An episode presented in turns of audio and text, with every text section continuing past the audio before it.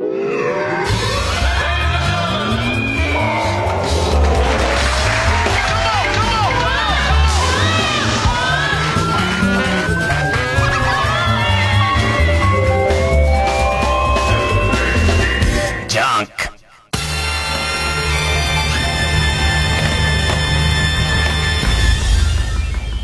週気づいたこと。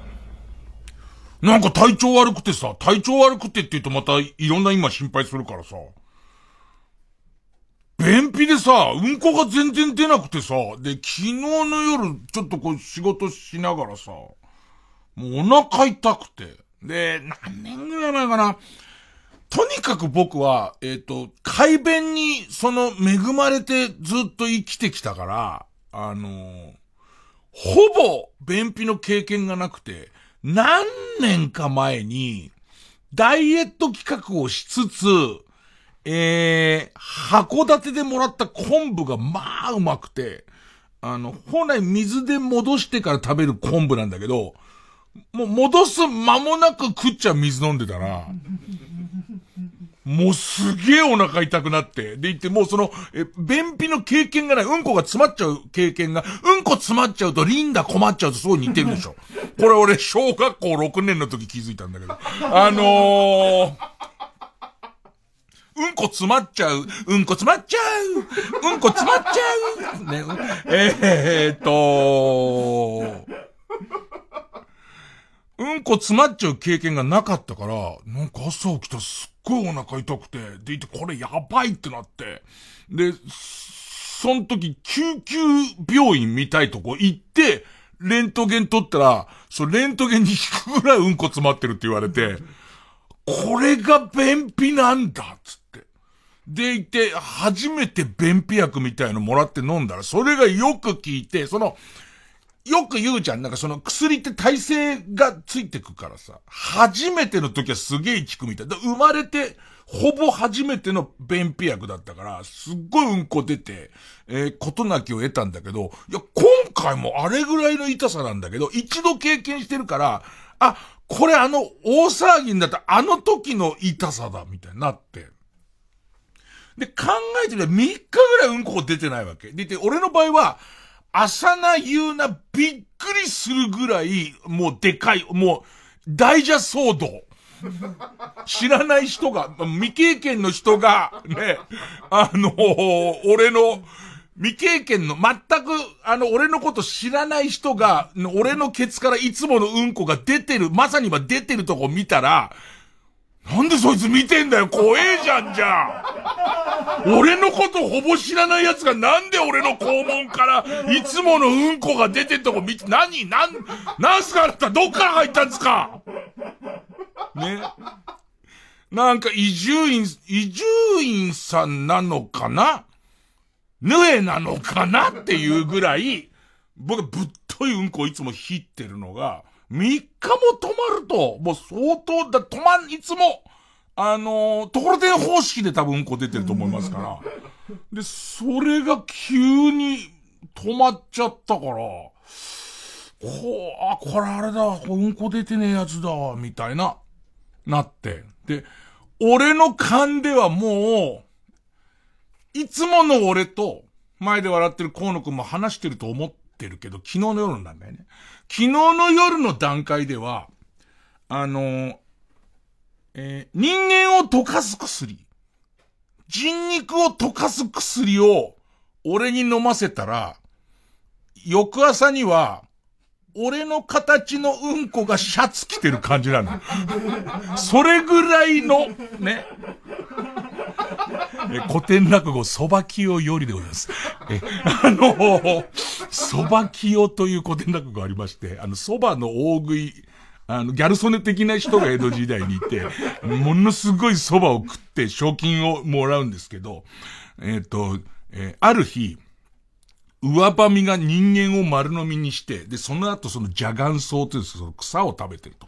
草を食べたら、えっ、ー、と、もうお腹がパンパンに膨れてたのが、えー、すぐに消化されて、平気でこう、えー、くねっていくのを見て、あ、あれはすごい胃の薬っていうか消化剤なんだっつって、えー、その邪眼草を蕎麦をたらふく食った後に、あの、飲んだら、これなんで落語解説を今してるの？すっごい真面目に。飲んだら、えっ、ー、と、蕎麦が、ドテラを着て座ってたっていう、まあまあ、オチの話から、えー、まあ、抜粋。その、もうこのために修行を僕はしましたから。落語修行はしましたからね。いつか便秘の時にうんこで話してみようっていう。ね、な、何まで話したっけ？で、それで、ただ困っちゃうのは、また、まあ、久しぶりの便秘と、久しぶりの今度下剤っていうか薬になってくるから、この、まずオイルデルを飲んだ前の時オイルデルがすげえ、つらーんつって。ね。だから俺の中から俺がつらーんって前の時出たから、オイルデルだと思ってオイルデルを買って飲んだものの、なんか全然うんこ出てかなくて。で、いよいよ下剤ってことになるんだけど、この下剤の効きがまた久しぶりだから、どれぐらい効くかわかんないわけ。で、昨日の夜はオイルデルで一晩寝たら出るんじゃねえかなっていう気がしてたんだけど、朝になっても出ないから。じゃいよいよこう下剤だってことになるんだけど、怖えのは、あの、生放送やってる時に思いっきり聞いちゃうと、それはそれで困るから、どうしようってなりながら、朝の生放送は下剤は飲まずにとりあえずやって、番組終わってから、えっ、ー、と、樋口薬局に、杉薬局だ。杉薬局に行って、でいて、その、買ってきて、その、どっちでもいいわ。で、えっ、ー、と、まあまあ、勇気を出して下剤を飲んだ、別にお腹が痛いとかそういうことはない。まあ、おいで飲んだらやべえだろうと思うから、とりあえずその、えっ、と、用法通り飲んで。で、ちょっとこう、横になってたら、ちょっとうんこしたくなって、で、トイレ行ったら、そこそこぐらい、まあまあそこそことか普通、普通サイズの市販のうんこが出たのね。あの、もう普通サイズのうんこが出、出たんだ。出て、オイル出るの効果も残ってるみたいで、結構、あ、出たっつって、いい形のうんこがコロンコロンっていう、こう、いわゆるこう、一般、一般の人たちがする、まあ、うんこが出て、で、お腹痛いのも全然治っちゃったんだけど、嘘だろうってか、その大きさの感じじゃん、だから誰か撮ったんだと思うんだよ。誰かが、誰かが、なんかわかんないんだよ。俺の中であのお腹が痛かった感じとか、この3日間出なかったこととか、3日間4日間食ったものとかを考えていくと、全然納得のいかないその量の、あの、うんこしか出てないのに、全く体調が完璧になってることに全然納得いかなくて、なんかこう、気持ち悪い、誰かに取られた感じがして、俺が寝てる間に、俺のうんこを取りやが、多分俺の勘では、あ前ね、あの全然便秘でも何でもない時に知らない奴がね、俺がうんこ出るとこ見てたんだよ。で、あいつなんじゃねえかと思うんだけど、あいつが取ったんだとは思うんだけど、なんかね、そんな、か、まだ、残便感はないし、全然その、あのー、なんていうのかな。腹の痛みもあの便秘感もなくなっちゃったんだけど、うんこがその納得いくよ出てないから、じゃあ何詰まってたんだよっていうことなの。夢、夢かなね、夢が詰まったらかわかんないんだけど、今、そんな感じです。今、今そんな感じです。えー、月曜、なんだよ、このトーン。えー、月曜ジャンク伊集院光る深夜のバカ力。から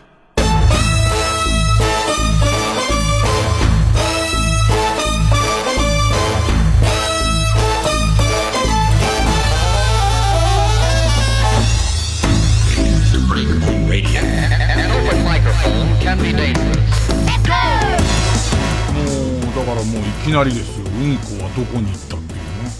まあ今のは、チーズはどこに消えたのパロディなんですけれども、ね いちいち説明しなきゃな。しかも照れながら説明するようなことを言わなくていいと思うんですけど、で、まさかのですよ。ね。うんこ詰まっちゃうって今まで、リンダ困っちゃうをうんこ詰まっちゃうって言ってニコニコしてた番組で、なんとザ・クロマニオンズの新曲が解禁になるんですよ。解禁とは何だって話なんですよ。クロマニオンズの関係者の方が本当にこの番組によくしてくれるんですよ。で、いつも、あのー、しかもすごいのが、えー、っと、クロマニオンズが6ヶ月連続リリースをやりますと。で、その第1弾の、いわゆる解禁を、ぜひこの番組でっていう、あのね、違う音楽番組とかに絶対した方がいいよ、本当に。J-Wave とかでした方がいいよ、だって。今の今まで、うんこがどこ行ったうんこどこ行ったっつってる番組でかけて、プラスなんか何にもないんだから。えー、8月25日水曜日発売、えー、6ヶ月連続リリースの第1弾シングル、えー、ザ・クロマニオンズで、ドライブ・ゴー。突っ走れ突っ走れ突っ走れ突っ走れ突っ走れ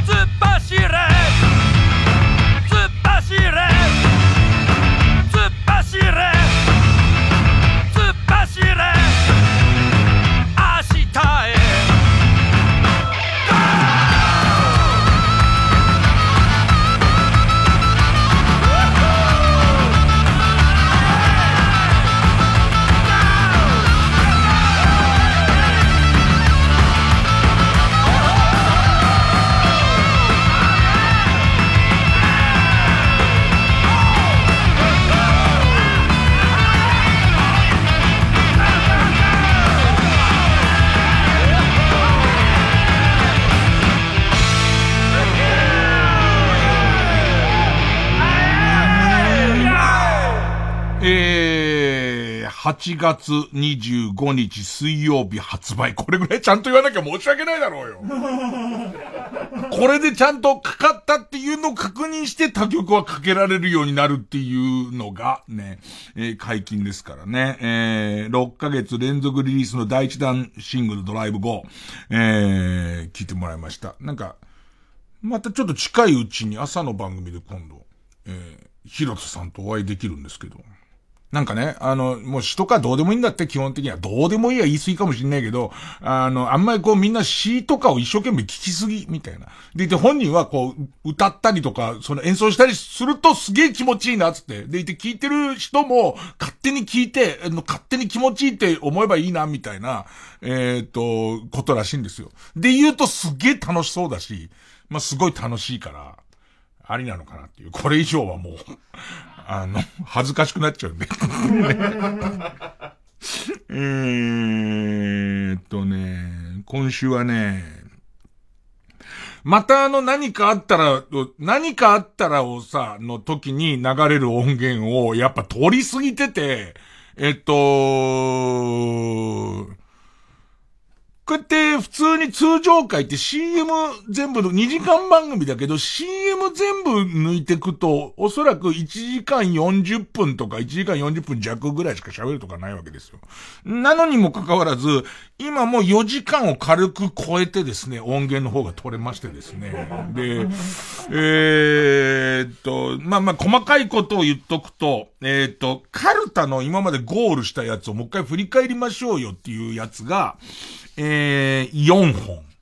えー、それからずっとやってない空の、ね、空のの溜まってる、その、えっ、ー、と、作品を、えっ、と、読むやつが3本。っていうかさ、3本とか4本っていう時点でもうおかしいんだよね。だって。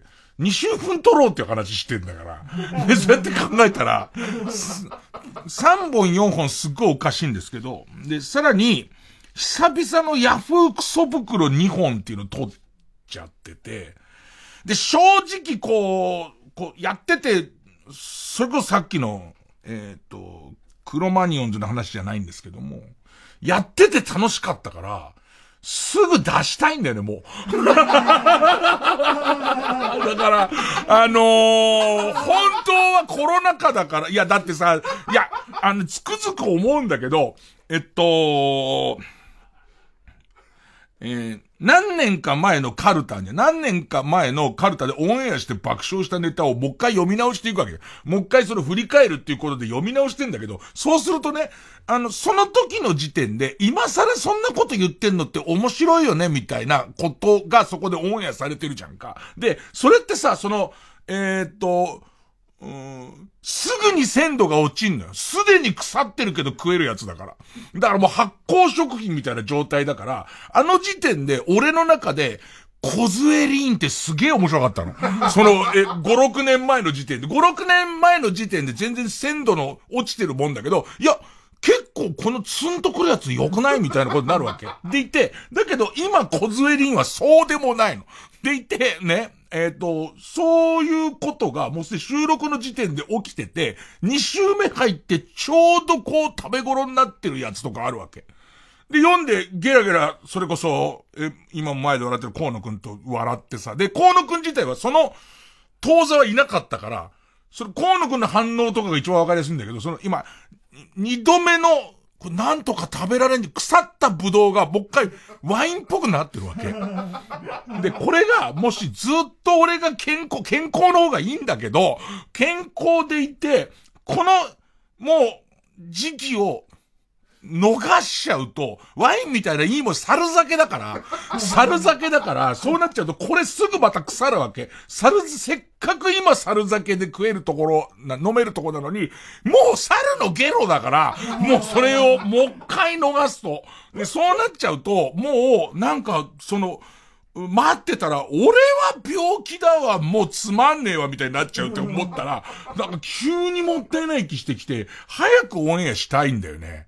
で、そうするとさ、まあ、もともとのコンセプトはコロナの、えっと、濃厚接触者みたいになったりとか、あと自分がコロナ陽性になった時におそらく2週間とか休まなきゃなんないから、一応、えー、2週間分取ろうがスタートだったけど、な、あの感じ。あの、乾パンの缶詰たまに食っちゃわない？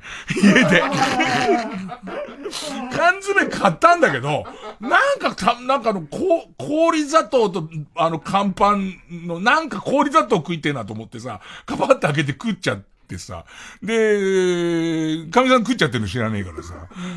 後で、後で大騒ぎになっちゃうんだろうけどさ、とんでもないことになっちゃうんだろうけどさ、あの感じ、で、ちょっと食いたくなってるっていうのがあって、でもそれどうするって、それじゃあ、どうするよって、先週言ってた段階では、じゃあ、その万が一自分が、えー、っと、コロナ関連のアクシデントで出れなくなった時っていうのと、それからもう一個はコロナが完璧に去った時に、えっ、と、自分は休みを取るから、その時にやろうって話したんだけど、その、コロナ来週とかに終わる？で、それ、それを今さ、ミキサーの岡部さんに終わるって聞いてんだけどさ、専門家もわからないこと岡部さんがわかるわけやないんだけど。で、じゃあ、そうするとさ、あのさ、ローリングストック方式って知ってる？朝の番組やってるとすげえ出てくる。ローリングストック方式っつってさ、その、3年ぐらいの賞味期限のさ、それこそ非常食用の缶詰みたいなやつを、もう2年で食うと。その2年で食って新しいの買い足し、食って買い足しみたいなやつの、ローリングストック方式のすげえ早いやつっていうのかな。もう買って、買ってきてもう食べる感じ。それ缶詰買ってきてる人じゃん。缶詰を食べる人、よく缶詰を食べる人じゃん、それは。ね、ただの。その感じで取って足して、取って足してみたいなことをしていくのがいいんじゃねえかってことで、今度オンエアが難しくて、ね。だって俺別にさ、こんなさ、ステイホームだから、旅行も行かないわけじゃん。旅行も行かないから、いるじゃん。だから、こう、うまく言えないんだけど、あのー、で、しかもさ、コーナーを取ってあるから原則的にはこれは、まあ、後でその旅行行くってなると足して取るもんは出てくると思うんだけど、原則的には家で、あのー、機械、家に置いてある機械で家から放送するときに、少し家で話して、次はこれですじゃあちょっと撮ったになるから、これでって繋いで、えっ、ー、と、家から喋るのは最小限で一本撮れるようになってるんですけど、だから、なんかこう、スペシャルウィークじゃねえんだよな。ないって、ないってことなんだよね。ないっていうことなんだよ。ないんだよ。スペシャルウィークじゃないんだけど、なんかそういう時の企画とかで、もう俺はここに、ここにいいながら、えっ、ー、と、じゃあここにいながら、な、えっ、ー、と、ラジオ聞きながら実況する人っているじゃんか。ね、なんか、ああいう感じ、いるのに、いるのにこうオンエアするみたいな、特別、特別企画なのか、それは。そういうことをやっていくかみたいな、なんかね、そんなのも考えてんだよね。で、なんかもう最近、よくわかんないんだけど、空き巣みたいに TBS みんなで入っちゃう。なんかこのスタジオ空いてるから撮ろうみたいな。なんなの俺のやったことは悪いことなの要はさ、こういうのってさ、その TBS 的にはさ、怒ってから動くじゃん。怒ってからみんな動いてる。今までも同じジャンクでも怒ってから、だと、二人でパーソナリティやってる人は片方はいないけど片方はいて、でいてその片方と、その仲のいい、なんかこうタレントさんが来て、えー、っと、補うみたいな形とかしてるじゃんか。俺、その片方もクソも、まあ、あの、俺の形のうんこはすぐ用意できんだけど、ね、若干操作あれば用意できんだけど、あいつすげえ無口だから、だから、な、だからわかんないけど TBS では他の番組こんなのやってないじゃん。なんかストックを取っとくみたいなやってないじゃん。で、だから、その例外だから、なんかこう、非合法のことみたいに、日曜日の夜はみんな撮ってないらしいよ、なんつって。集まれるなんつって集まって撮ってんじゃん。これは何なの？俺のこの、俺は悪いことをしてるのか。謎の、謎の、だから、で、またね、これもさ、そのずるい話でさ。こういうことを愚痴をこぼすと、プロデューサーの宮崎が、なんか有料コンテンツで TBS で配信できないかみたいなことを、なんか言ってくんだよ。言ってくんだけど、いや、俺からしてみると、あのー、まあ、俺の中の許容範囲ね、許容範囲ね。えっと、えー、カルタの一度読んだやつの振り返りみたいなことは、別に、じゃあ、有、有料コンテンツ、有料コンテンツね。でも、じゃあいいです。いいですけど、えっと、初めて読まれるやつはみんなが聞かなきゃ多分俺はダメだって思うんですよ。みんなが聞かなきゃダメだから、だから、空のとか、それから、あと、クソ袋とかは、初めて読まれるネタだから、やっぱりみんな同時に聞けなきゃダメだし、ラジオで聞けなきゃダメだから、それはないね。もう俺がいっぱいお金もらえるんならいいか。じゃあ、それは違うだろ、やっぱり。それなんかね、みんな、だと、そういうのに対して、いや、お金、お金を、ね、もうそれこそお金で目を、こう、目や耳を塞ぐっていう、あのー、やつ目と耳を塞ぐと心の中にこうバリ雑言が聞こえてくるっていう病気だから、精神的に良くないから、お金で目を塞ぐっつっても、なんかあの、朝日奈央のたまにやる、うん、それ、リアクションがすげえしづらいな、みたいな。あれとはまた別ですけど、ね。なんかね、今、今そんな感じなんで、もしかしたら我慢できなくて近いうちに、あの、開封する、近いうちに開封する可能性がパカっていくかもしれませんけど、だから、謎の番組なんですよ。スタジオで振って聞きながら、しかも1本あたりが30分とかあるから、それをずっとスタジオで俺も聞くっていう、なんか、俺怖えのはまた心が不安定な時それやっちゃうと、え、なんかわかんねえけど、俺何なんだみたいな、はぁってなっちゃったりするんで、ね、まあいろいろ対策は考えます。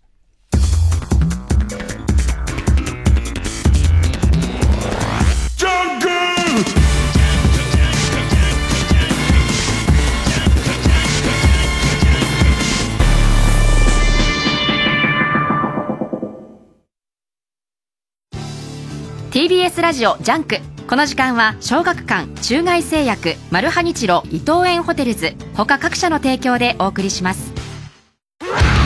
この街に似合わねえ黒スーツの女が5人。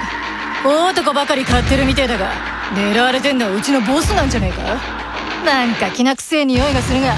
おいロック。構うことねえぜ。やってやろうじゃないか。ブラックラグーン待望の最新第12巻発売中。小学館。いおいおい中外製薬い。いよ。えい。中外製薬えい。早くせ中外製薬よしよし。中外製薬よしよし。はい。中外製薬はい。佐藤健です。クリスピーサンドはご褒美じゃなくても記念日じゃなくてもかじっちゃえ。ハーゲンダッツクリスピーサンドアーモンドバターサンド。ちなみに僕は風呂上がりで。TBS ラジオ905 954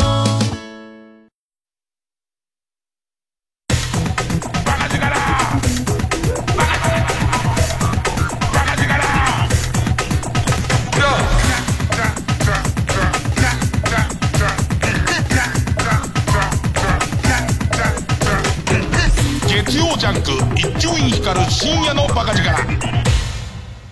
いやー、どうすか皆さん。スポーツファンの皆さん。えー、中田。ね。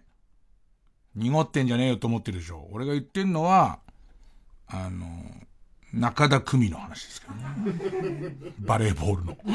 ねえ、えー、バレーボールの中田久美監督が超怒ってんな、いつもっていうそれ以外に思い当たる節が全くないです。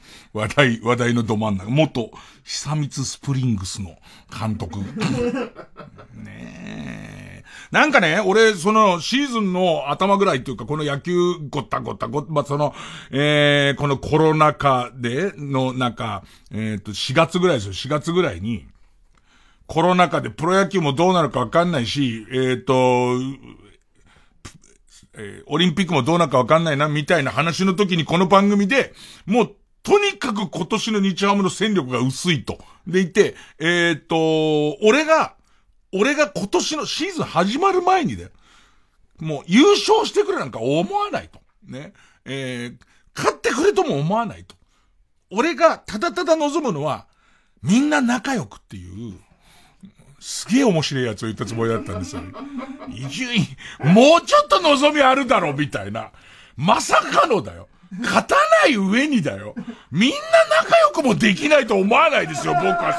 その、その時点では、もう相当低値を言うっていう、何歳に見える？あ、えっ、ー、と、生後2週間っていうのと同じ感じですよ。で、それのね、キャバクラ嬢のお姉さんに何歳に見えるって生後2週間だ、残念4日なんつって、その割にはしっとり濡れてねえし、へその桃もついてねえしだな、みたいな、その感じだと思うんですよ。かなりの僕は低値のつもりで、みんな仲良くって言ったんですけど、そのみんな仲良くができないところから始まるんですけど、で、しかもさ、俺、今シーズンあんま野球見に行けてない中、それこそ河野和夫ちゃんと一緒に、えー、もう中田選手が2軍に落ちてるっつって、で、53のおじさんが、がん、元気出してほしいと思って、えっ、と、わざわざ2軍の球場まで見に行って、その時に中田選手にもらったユニフォーム着ていくっていう、その中田選手がっていう、ね、なんつったらいいのかな、その、な、中田選手が、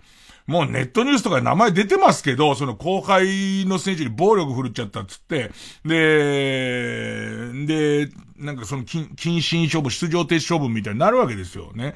でいて、俺からしてみると、えー、っと、これは別に公平な意見とかじゃないので、僕は中田選手が大好きだってめちゃくちゃ好きで、ファイターズが大好きで、プロ野球が大好きだっていう、えっと、こういう、えー、っと、バイアスのかかってる意見で、なんか今のご時世だと、これで、えー、中田翔の、えー、野球人生が終わりかねないって思った。あの、終わりかねないなっていう。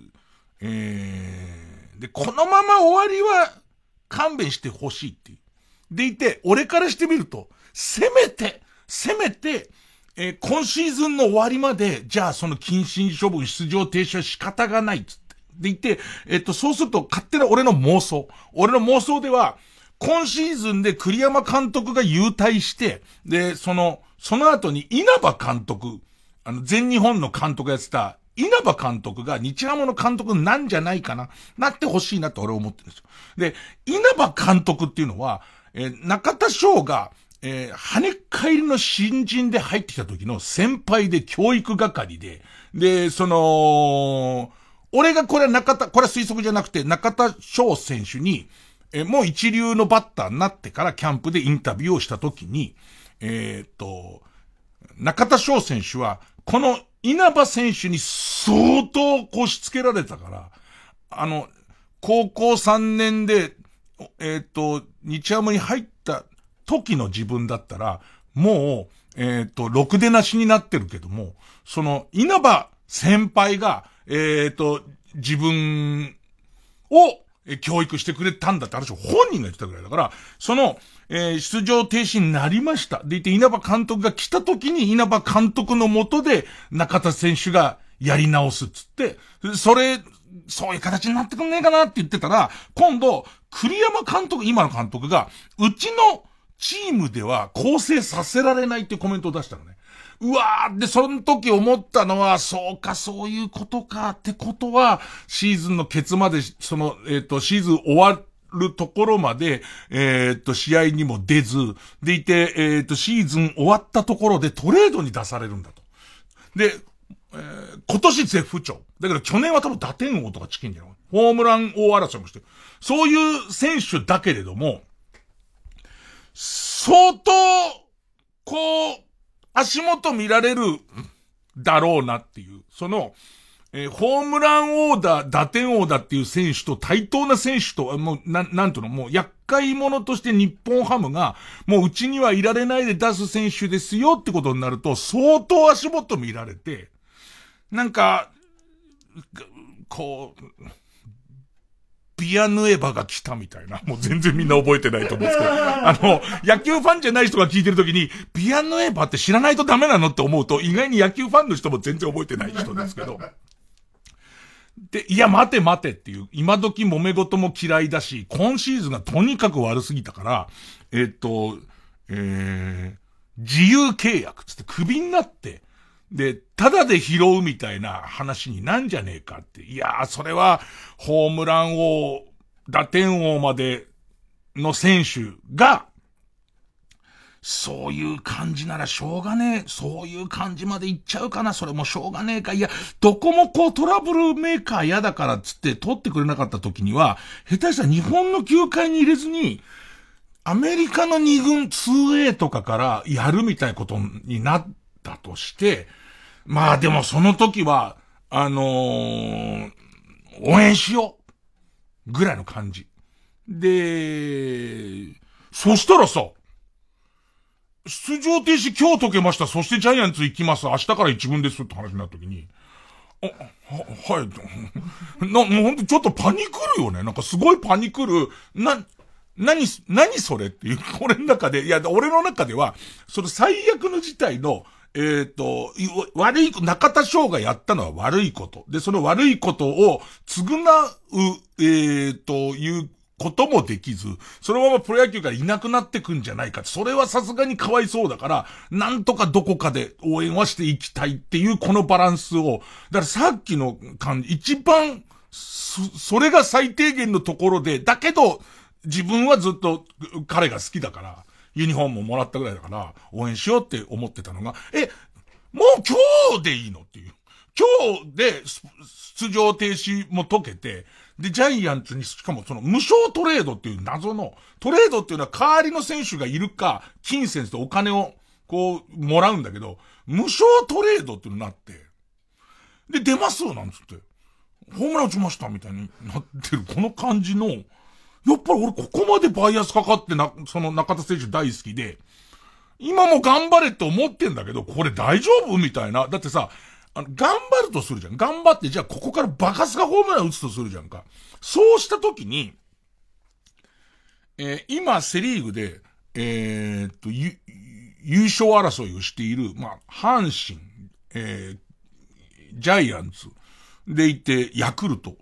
で、中田が吉馬すごい活躍して、阪神を逆転して、ジャイアンツ優勝した時に、阪神ファンとかヤクルトファンって、多分今より怒ると、今は、なんか多分ちょとんってしてて、なんか、ちょっとテンション違うけどって思いながらも、まあってなってる、その球団のファンも、すごい嫌な気持ちすると思うんだよね。で、どんどん怒りは爆発していくと、ここでなんとかするべきだ。一気になんとかしないといけないのをごまかしたから、多分変な感じになると思うし、あと、日ハムからしてみると、急にのことがずっとこだわってきて、割とみんなにブーブー言われてもやめなかった金髪と、髭を剃って、なんかスーツで記者会見するんだけど、いや、それはわかるよ。悪いことしたからわかんだけど、え、ジャイアンツの選手としてすんの？それっていう。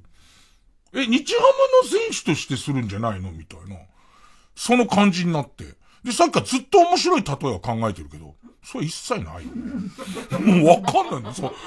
本当にわかんないんだもん。全然わかんないから、なんつって、もともと、僕が、これは僕の考え。僕の考えは、中田選手は数年前にフリーエージェント権っていうのを取るんですよ。で、自分が行きたい、ここ行きたいって移籍できるって権利を取るんですけど、それを取った年に、で、阪神に行くだろうって言われたんです。中田は阪神に FA で行くだろうって言われてたんだけど、そのフリーエージェント権を取った年の調子があんまり良くないんですよ。で、しかも、えっ、ー、と、それを熱望してるって言われてた金本監督が、えっ、ー、と、変わるっていうこともあって、なんかグダグダっとして、あ、結局中田は残留なんだ、みたいなことになって。で、そこに今度、時同じくして清宮選手が入ってきて、なんとなく、このまま清宮が伸びてくと、どうなんの？中田みたいな。でいて、その中田は、じゃあ、今年 FA 権があるまま、え、日ハム残ったら、またその、次の年に FA 宣言をやり直すんじゃないの？とか、いろんなこと思われてんだけど、なんかそれがぐだぐだしたまま、さらには清宮がそれほど伸びないみたいな。期待してたほどは覚醒しないみたいな。なんかこう日ハムのぐだっとしているところにいて、でも、年俸は多分、推定3億何千万みたいなことになってるから、今後どうすると思ったらまさかの、ただで巨人がもらえるっていう。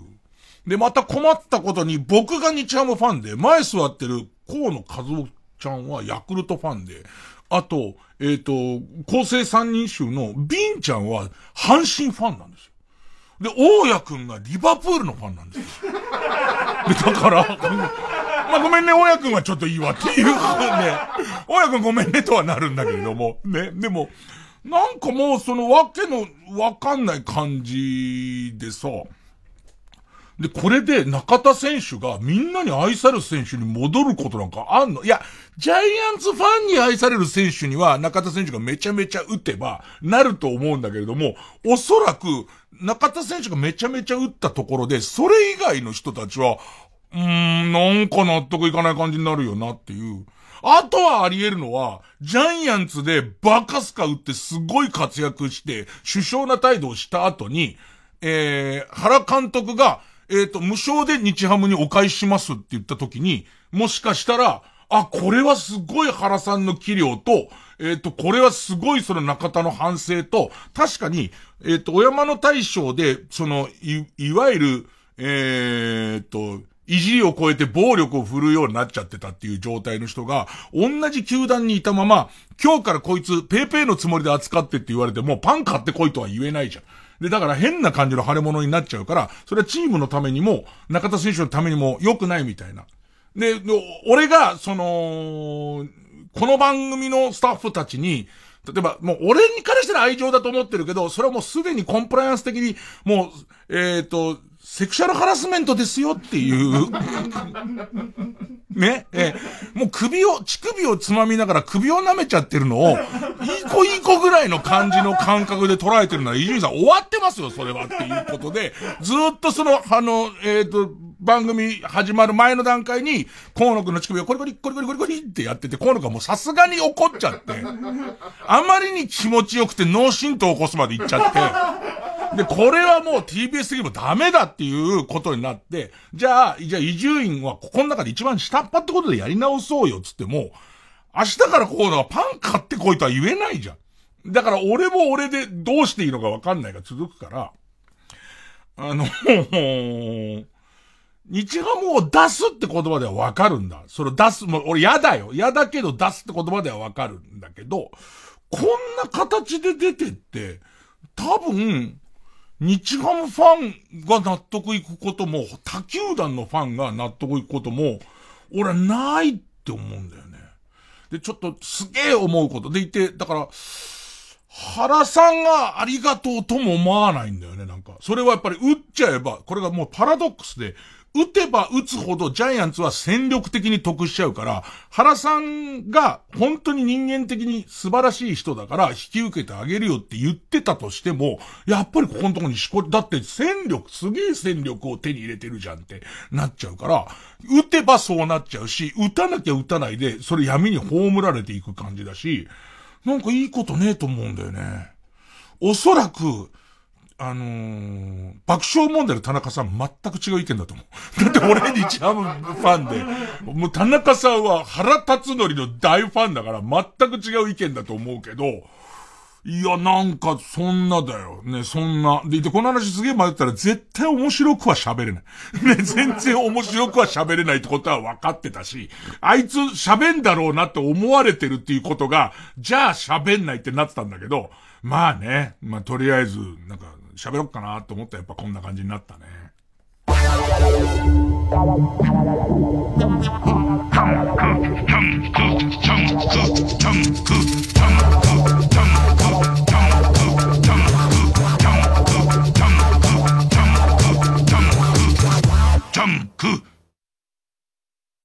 山奥の巨大桜マス王国に潜入したマルハニッチーロ幾千もの桜色の兵士たちの出生の秘密とは？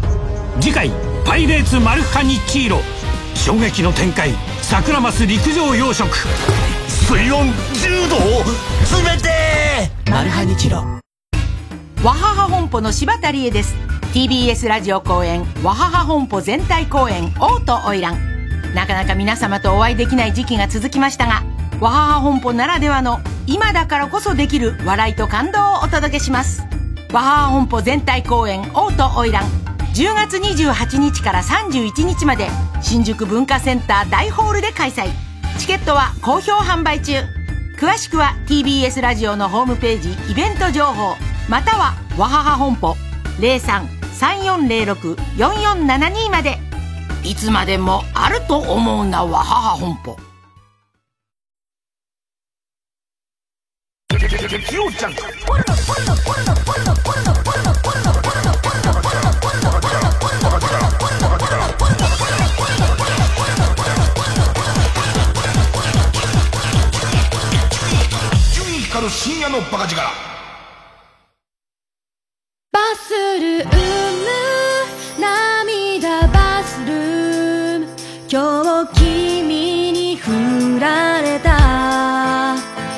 私もうシャンプーしたんだっけ？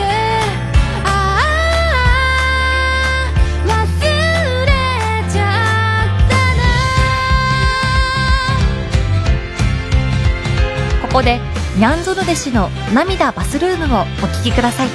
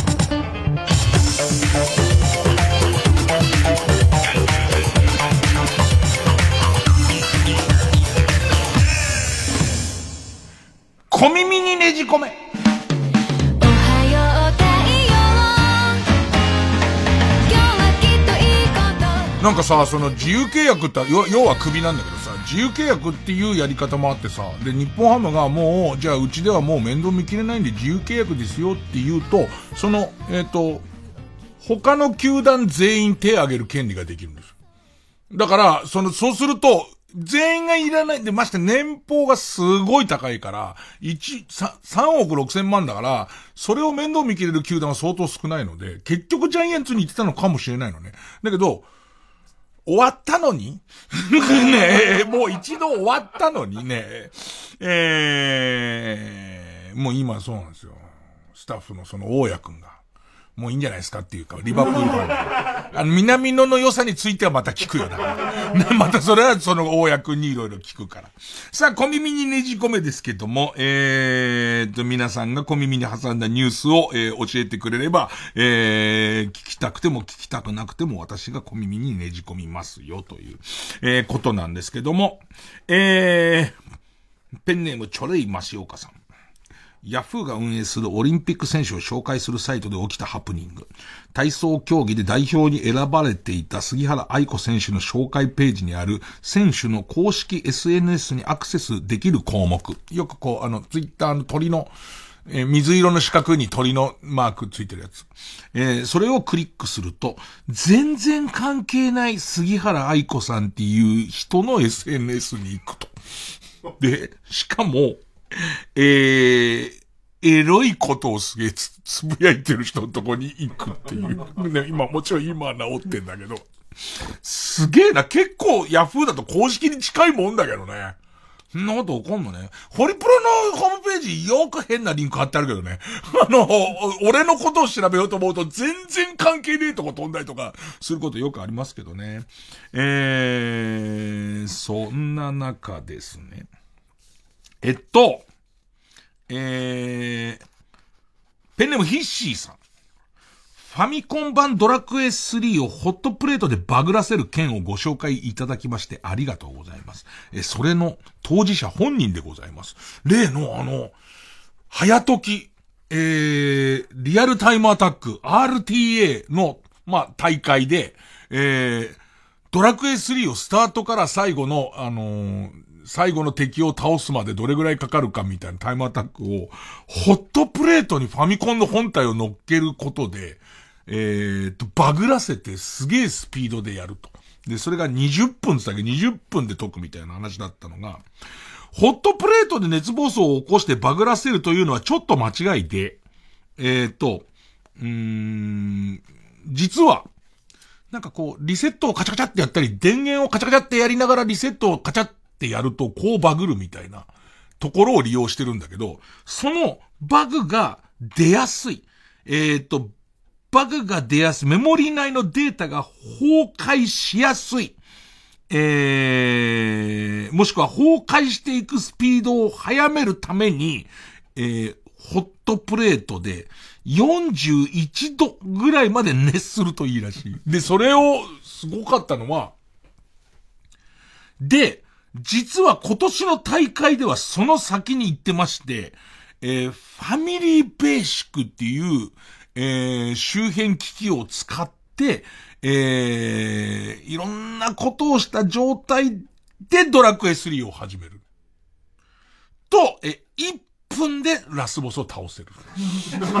スタートからっていうところまで行ってる。で、すごいのがね、えっと、それの、えー、情報がわかりやすい YouTube とかを教えてくれて、そこ見たんだけど、もうやってることがすごくて、ファミコンの他のカセットをこう刺して、抜いて、リセットをして、刺して抜いて、でいて、そこからさらに、えー、ドラクエ3のカセットを刺して、みたいな行為をするとか。で、そうすると、こうバグって、いきなり敵を倒せるとか、下手したら、よくぞ倒したなっていうところまでもう行っちゃったりとかすると。あの、ボスキャラを倒した後行ったりとか、えー、それをやるために、41度でデータが壊れやすい本体やカセットとかそうじゃないもんとかがあるから、本体100台ぐらい買ってんだよね。ほいで片っ端からそのデータ崩壊の出やすいやつを作るみたいなことをやってて、まあ、どうかしてるね。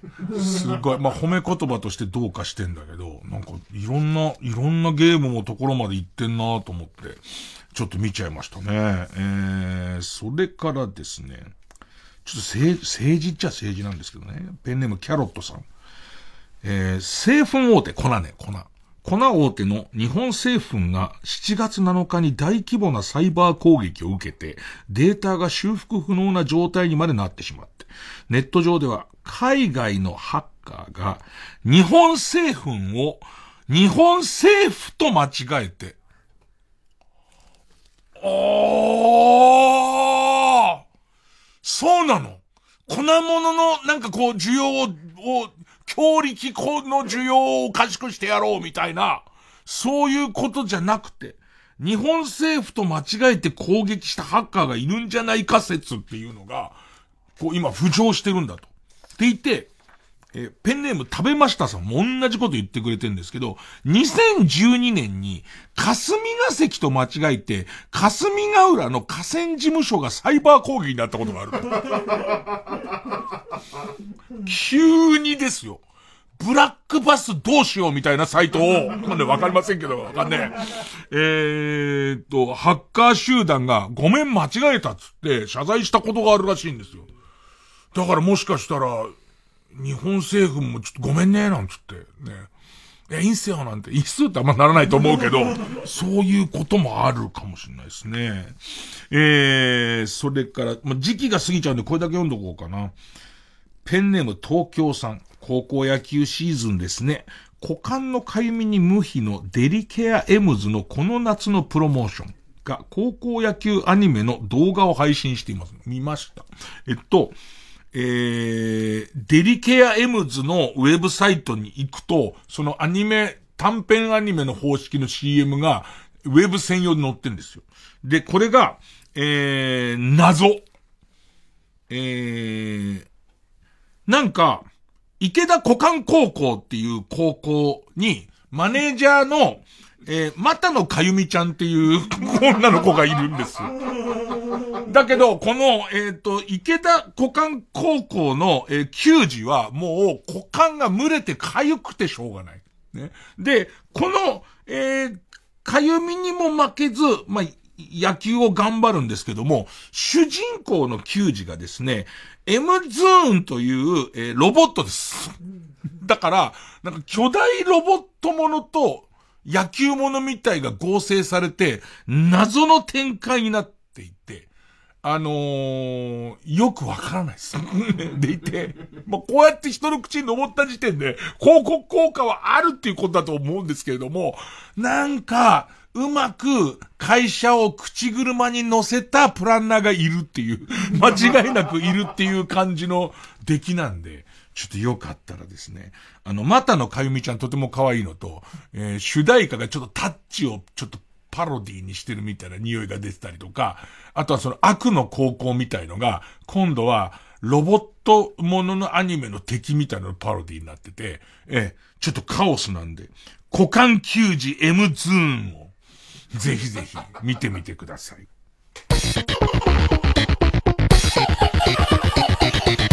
月曜ジャンク、伊集院光深夜のバカ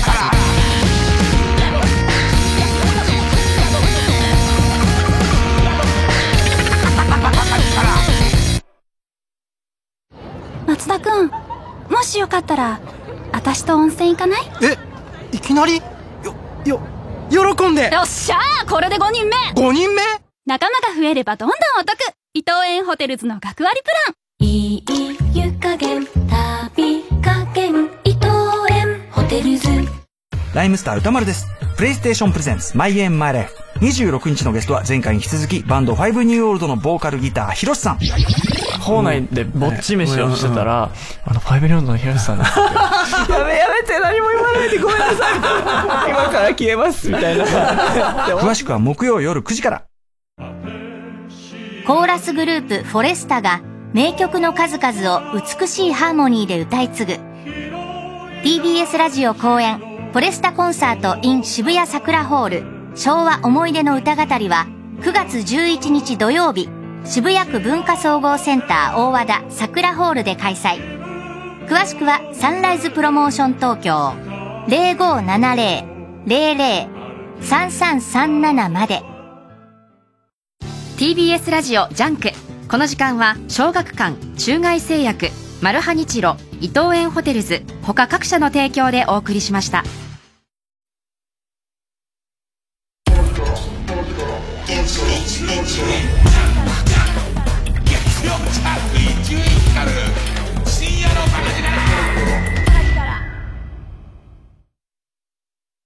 君は古澤太郎って知ってるか？音楽やってて古澤太郎知らねえやついねえだろ。初めてコピーしたのもアンナだしそうか。DVD 空気階段単独ライブアンナ。気をつけろ侵入者め。急に役に戻る。配信チケット1万枚以上売り上げ大きな話題を呼んだあのライブを完全収録。わなになになにわわなになにわなになにチャールズ・ッカーこんな近くにリスナーがいますか？税込3850円で販売中。詳しくは TBS ラジオのイベントページで。今田さん来週の深夜1時赤坂行きませんか？TBS ラジオ公式 Twitter アカウントでは毎日さまざまな情報を発信していますこれから始まる番組情報やゲスト情報さらには放送の裏話もお届け。たまには中の人の心の声のつぶやきも。TBS ラジオをより身近に感じられる公式アカウント。Twitter で TBS ラジオと検索しアカウント TBSR アンダーバー PR をフォロー。さらに TBS ラジオ YouTube 公式チャンネルでもさまざまなコンテンツを配信中。ぜひチェックしてください。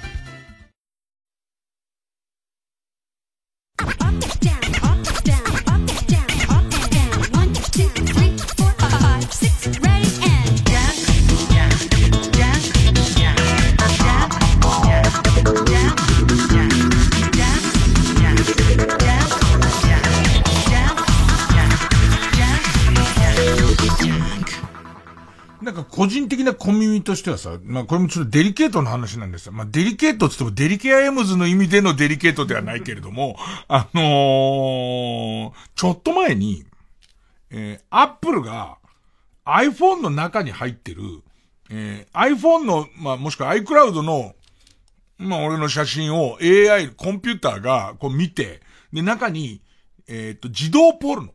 自動ポルノが入ってると通報するっていうシステムを作りますっていう話をして、で、なんかこう結構ざわっとし、ざわっとしたんだよね。それはどうだっていう話でざわっとしたんだけど、最初それだけ聞いた時に、なんか俺がもう直感的に思っちゃったし、そう思った人がすげえいっぱいいたから訂正が入ったんだけど、要は勝手にそのコンピューターの AI が俺のその、えー、フォルダーの中のいろんな写真をこうやってなる時に、こう、えっと、これはチャイルドポルノだって見っけるっていうことは、例えばうちは子供いないけれども、えー、っと、河野くんとこの子供とか、プロデューサーの宮崎のとこの子供のお風呂入ってるところの写真を撮ったとして、それを AI が、これチャイルドポルノだっていう風になっちゃったら通報されんのかよ、みたいな。ね。で、そうするとその AI は何をもって、その、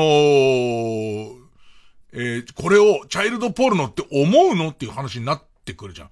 そうそうそう、俺が個人的な趣味でやってる、あのー、えっ、と、おしゃべりを加えて、全裸で、えっ、と、M 字開脚してるところ自撮りしてるやつとかあんじゃん。ああいう時も、俺すっごく可愛らしい笑顔で笑ってって動画だから、これチャイルドポルノってもし思っちゃったらどうすんのっていうこととかがあって、それちょっと横暴なんじゃねえのかっていう話になったんだけど、後からやっぱりびっくりしてみんなそういう反応になっちゃったから、えっと、そういうことじゃないんですって言って細かくアップルが発表してるのは、すでに摘発されて、で、要するにこういうものを流通させているっていうことが分かったチャイルドポルノの写真を、いわゆるデータバンク化して、それと照合して同じものを所有している人間をこう炙り出すみたいな。で、た、問題はそれもいいのかって話になってくるわけ。で、これの大元のチャイルドポールノなんてものはなくなった方がいいってのはよくわかりますね。あの、あるべきじゃないっていうのはよくわかるしまして写真ってことはそれを撮られてる、その、自分の意思がないのにも、意思じゃないのに撮られてる子供がいるから、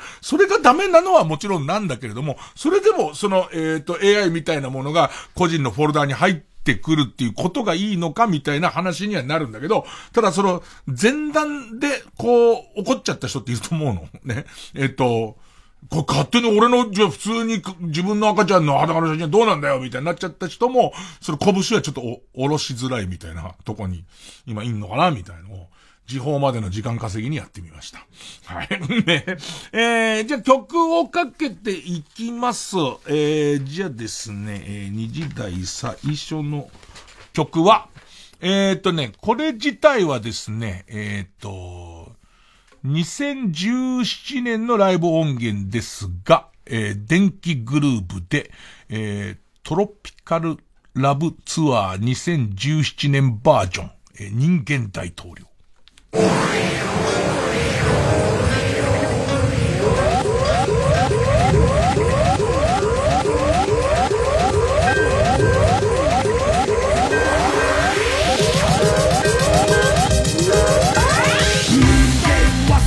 忘れて大統領人間だから大統領。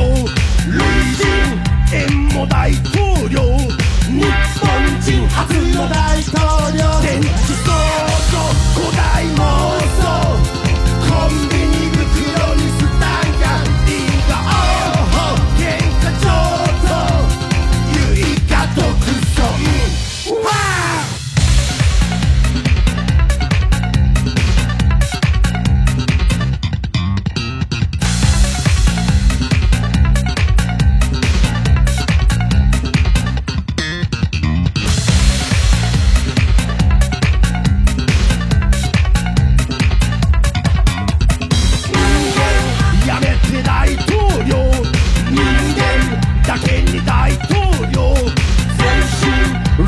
が大好評。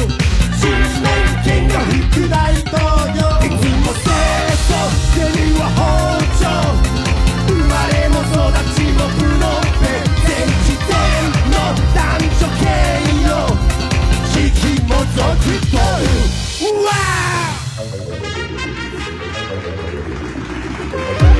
ありがとうございます。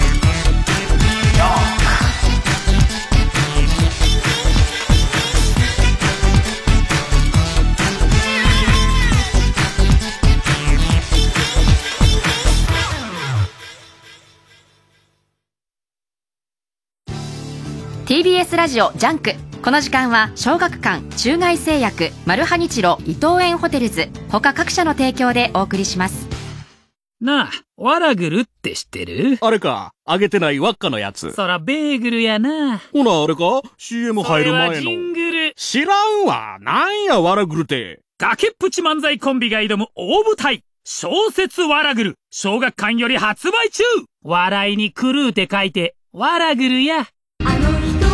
伝説の野音公演がついに実現。TBS ラジオ主催伊藤蘭コンサートツアー20219月26日日曜日日比谷野外大音楽堂での特別追加公演が決定。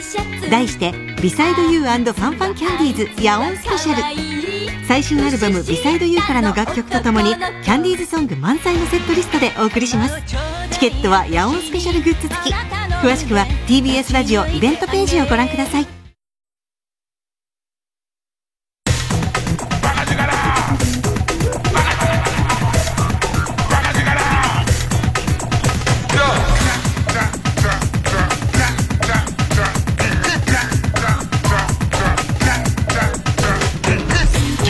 ジャンク一丁院光る深夜のバカ力。新勝ち抜きカルタ合戦会。あいつの頭はえー、番組オリジナルカルタを作ろうという新勝ち抜きカルタ合戦会でございます。えーこのコーナー毎回2つのテーマのカルタが戦って、生放送で番組を聞いている皆さんからのメール投票で勝敗を決めます。で、対戦するのは前の週勝ち抜いてきたカルタと、えー現在たくさんのテーマ同時に募集している予選ブロックの中で一番盛り上がっているチャレンジャーのカルタです。で勝つごとにあ行、家行、作業と進んで、負けると、その文字のまま予選ブロックに戻ります。で、和行を勝勝ち抜くとカルタは完成ゴールインです。で、えー同じ文字で3連敗するとテーマは消滅です。で、えー今週の対戦カード。まずは、現在、勝ち抜き中。えー NHK ののど自慢大会の司会者になって、個性豊かな出場者の人となりと曲名を紹介しようというテーマの、NHK のど自慢出場者紹介カルタ、他行。なんか、一人で選んでるときは、ダジャレ、ダジャレを、のいいやつ選んじゃうんだよね。読んでみると、そうでもないことが多いっていう、ちょっと難しいとこなんですけどね。やっぱり、うっせぇわは順調に増えてますね、やっぱりね。ええもう、うっせぇわカルタみたいなね。むしろ。ねえー対する予選ブロックから登場のカルタは、劇場版深夜のバカ力が作られたら、どんな名シーンや撮影秘話が生まれるのかがテーマの、劇場版深夜のバカ力カルタ。63週ぶり。すげえな。えー自分も、まだあったんだと思いましたからね。俺が決めてんのに。えー、今週は、な行のカルタになります。それでいきます。えーまずはこちらから。NHK のど自慢出場者紹介カルタ。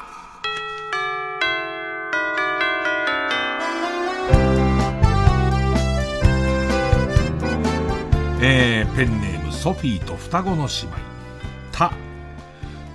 大好きなストリートファイター2を遊ぶも、チュンリーやエドモンド・ホンダを使いたいのに、ガイルだけしか使わせてもらえなかったそうです。歌いますのは、米米クラブで、君、ガイルだけで。どうですかつい読み終わった時に、もう河野くんの顔見て、どう？どうなのこれ？一応乗っけで言ってみましたけど、みたいな。合格っぽいです。えー、ペンネーム鈴虫食べた。た。高木さやさんの医療用大麻についての考えに感銘を受け意気投合した仲良し6人組の登場です。歌いますのは、葉っぱ隊のやったと。やったやったじゃないですか。えー、そうですね。ペンネーム北あかりの目覚めた。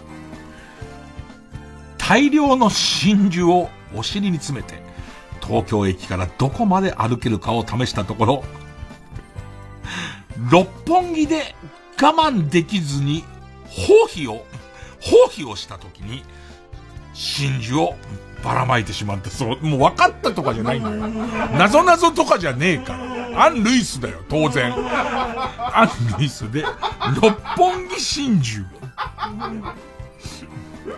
分かったみたいな顔されましたからね。分かったとかじゃないんだ。はいはいじゃねえんだよ。えー、ペンネーム、ババザ度胸、た、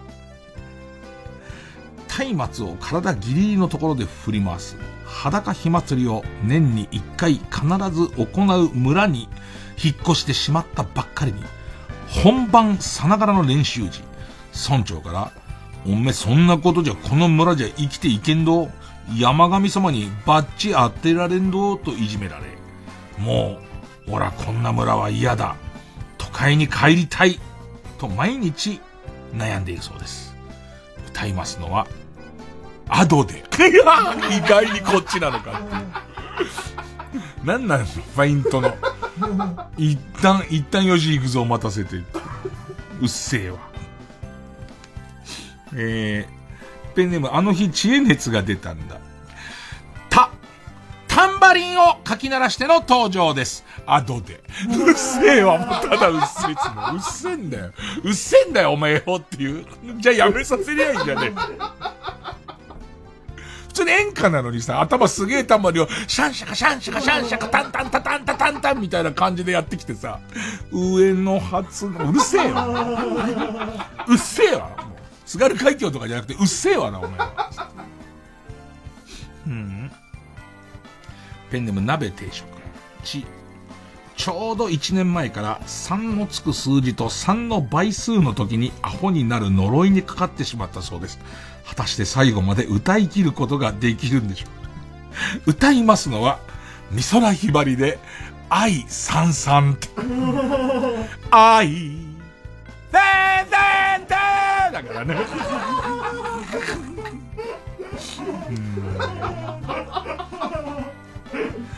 えー、ペンネームソフィーと双子の姉妹。地。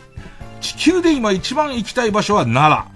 グルメを堪能できるのも奈良。今日は奈良観光大使として、えー、ぜひ皆さんに奈良を知ってほしいとのことです。えー、歌いますのは、奈良のご当地ソング、松任谷由実で、優しさに包まれた奈良。絶対違う。絶対違うわ。奈良の、奈良のご当地ソングの中入ってねえわ。ペンネーム大自然守る。ち、チェンジを食らったデリヘル嬢さんたちが後ろから蹴ってくるので、運転席の背もたれがもうボロボロだそうです。歌いますのは、シモン・マサト、働く車。のこ、いのこじゃねえか、働く車。えー、ペンネーム、所沢は至高の住宅地。ち、ちょっと遊びの金を借りただけなのに、気づいた時には街中の消費者金融から限度額まで借りてしまいました。最近は闇金に手を出すことを真剣に考えているそうです。歌いますのは、アナと雪の女王から雪だるま作ろう。うん。えー、ペンネーム、ペンポーパンダさん。ち、ょっとだけスカートの裾からおちんちんがはみ出していますが、これは、ほとばしるやる気の表れ。警察の取り調べにはそんな言い訳は通じない。こっとぼく、こっぴどく絞られ、会場入りの、会場入りに遅れたこの方が歌いますのは、ピンクレディーでペッパー警部。邪魔をしないでじゃねえっつんだよね。私たちこれからいいところじゃねえって。チンチンが出ちゃってんだよ。別にスカート履いたっていいけどさ。チンチンが出ているからっていう。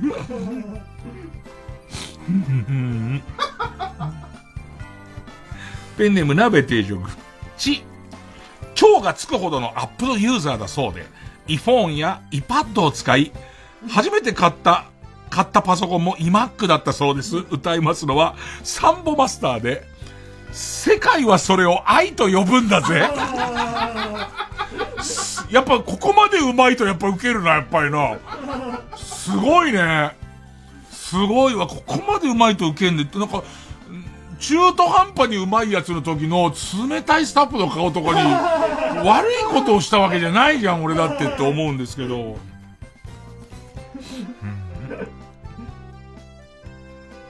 ペンネームブラックドラゴンズ。チ、チーズバーガー、チーズ抜きで。もううっせぇわだけどね。最後はうっせぇわですけどね。チーズバーガー、チーズ抜きで。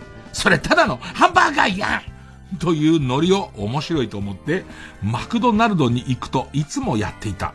自分でテニスサークルの千鳥を名乗る先輩に、こんなテニスサークルには絶対入りたくない。どんなサークル？と振られたけど、うっせぇわですけどね、最後はね。どんなサークルと振られたけど、どうせ何を言っても、はい、滑ったと言われること間違いなしときて、ただただ力なく笑うしかなかったそうです。えー、歌いますのは、後で、うっせぇわ。いいなチーズバーガー、チーズ抜きで、それただのハンバーガーやんブルブルブルブル。すごいねえー、ペンネーム喉に優しい農流さん。つ、つい出来心というか、寝苦しい夜に体が冷えれば寝つけるかなぐらいの軽い気持ちで玉金にハッカー油を塗り込んでしまったそうです。今日もまだスースーしています。歌いますのは、井上陽水で、氷の世界。やっぱあの、毎日、吹雪吹雪氷の世界、へーのとこがすごい。へー感すごいありますからね。ハッカー油。ハッカー油、玉金塗ると、熱いのか、いや、いや、いやいやいやいやいやってなりますから。凍、凍ったかなって思いますけど、ね、ペンネームスズムシ食べたつ、通学路の家庭菜園から何枚シソを盗めるかをクラスメートで競い合っていたら見つかってしまい、鎌を持ったババアに追いかけられてしまったそうです。歌いますのは、ミスター・チルドレンでシーソーゲーム。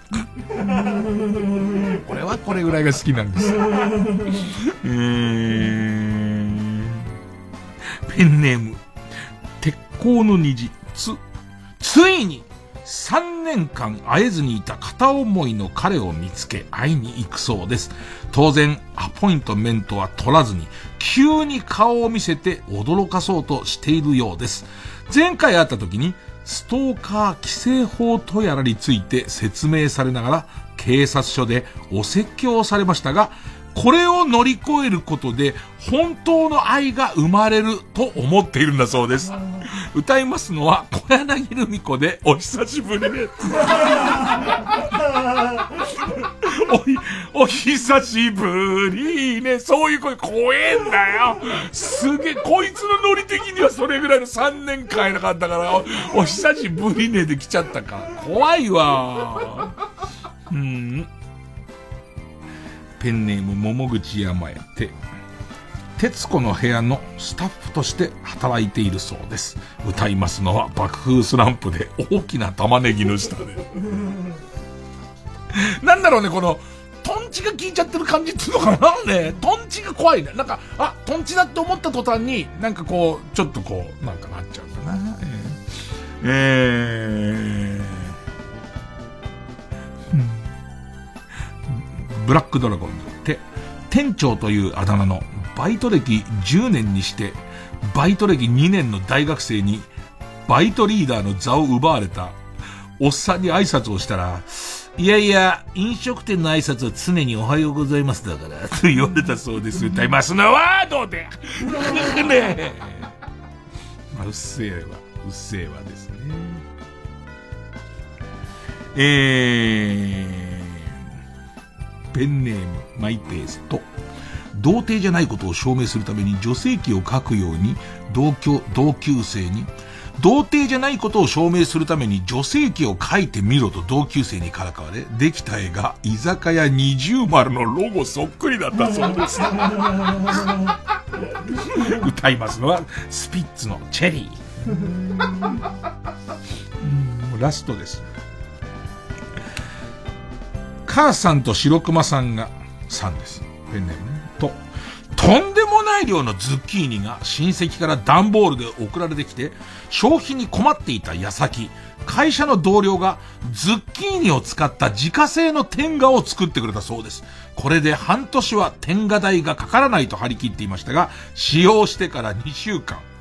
昨日からポコチンが腫れ始めてしまったので、明日病院で治療を受けるそうです。歌いますのは長渕剛で、ろくなもんじゃねえ。俺の予感は、これも流行ると思ってます。もうなんか、汎用性が高い。ろくなもんじゃねえもん。うっせえわもう。えー、こんなところですかね。さあ、えー、なんかこう、ダジャレが、ハイレベルで決まる、なんか、ダジャレはやっぱり、ハイリスクハイリターンだね。いいやつはすごいいいんだけど、なんかさ、あの、全員が、俺をすげえ冷たい、伊集院さん、それでいい、それを選んだんですか？みたいな。はい、選びましたね。えー、えー、行きましょう。じゃあ、対するはこちら。劇場版深夜のバカ力カルタ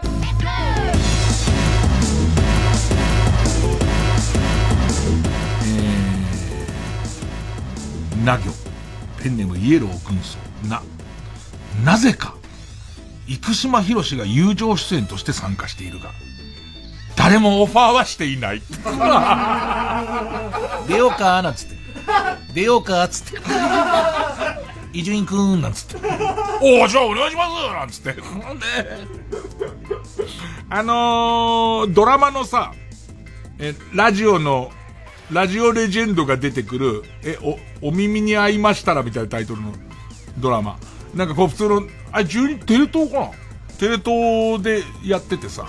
で、毎回必ず、でもすげえなと思ったのは、なんかすごいこう普通の女の子、ポッドキャストをやっている、もともとラジオ好きの女の子、女の子がいて、で、その子が、ちょっとブレるのは、なんて孤独のグルメからこっちにするとグルメ要素みたいにちょっと入ってて、チェーン店のご飯がすごい好きみたいな設定なんでね。で、チェーン店のご飯を紹介するポッドキャストをやってんだけど、そこに伝説のあのラジオ DJ が必ず毎回来るっていう、なんかその喋り始めると、えちょっとこう、えー、っと、ちょっとファンタジーの世界に入っちゃって、で、そこに必ずクリス・ペプラーさんとか、そういう伝説のラジオ DJ が、ラジオレジェンドとして出てくるっていうドラマなんだけど、あの、まずすごいのは、ちょっと前に言ってた、バッティングセンターのやつとほぼ一緒なんだ考え方が。要するに伝説のプロ野球選手が来るところが、ラジオレジェンドが出てくるようになってんだ。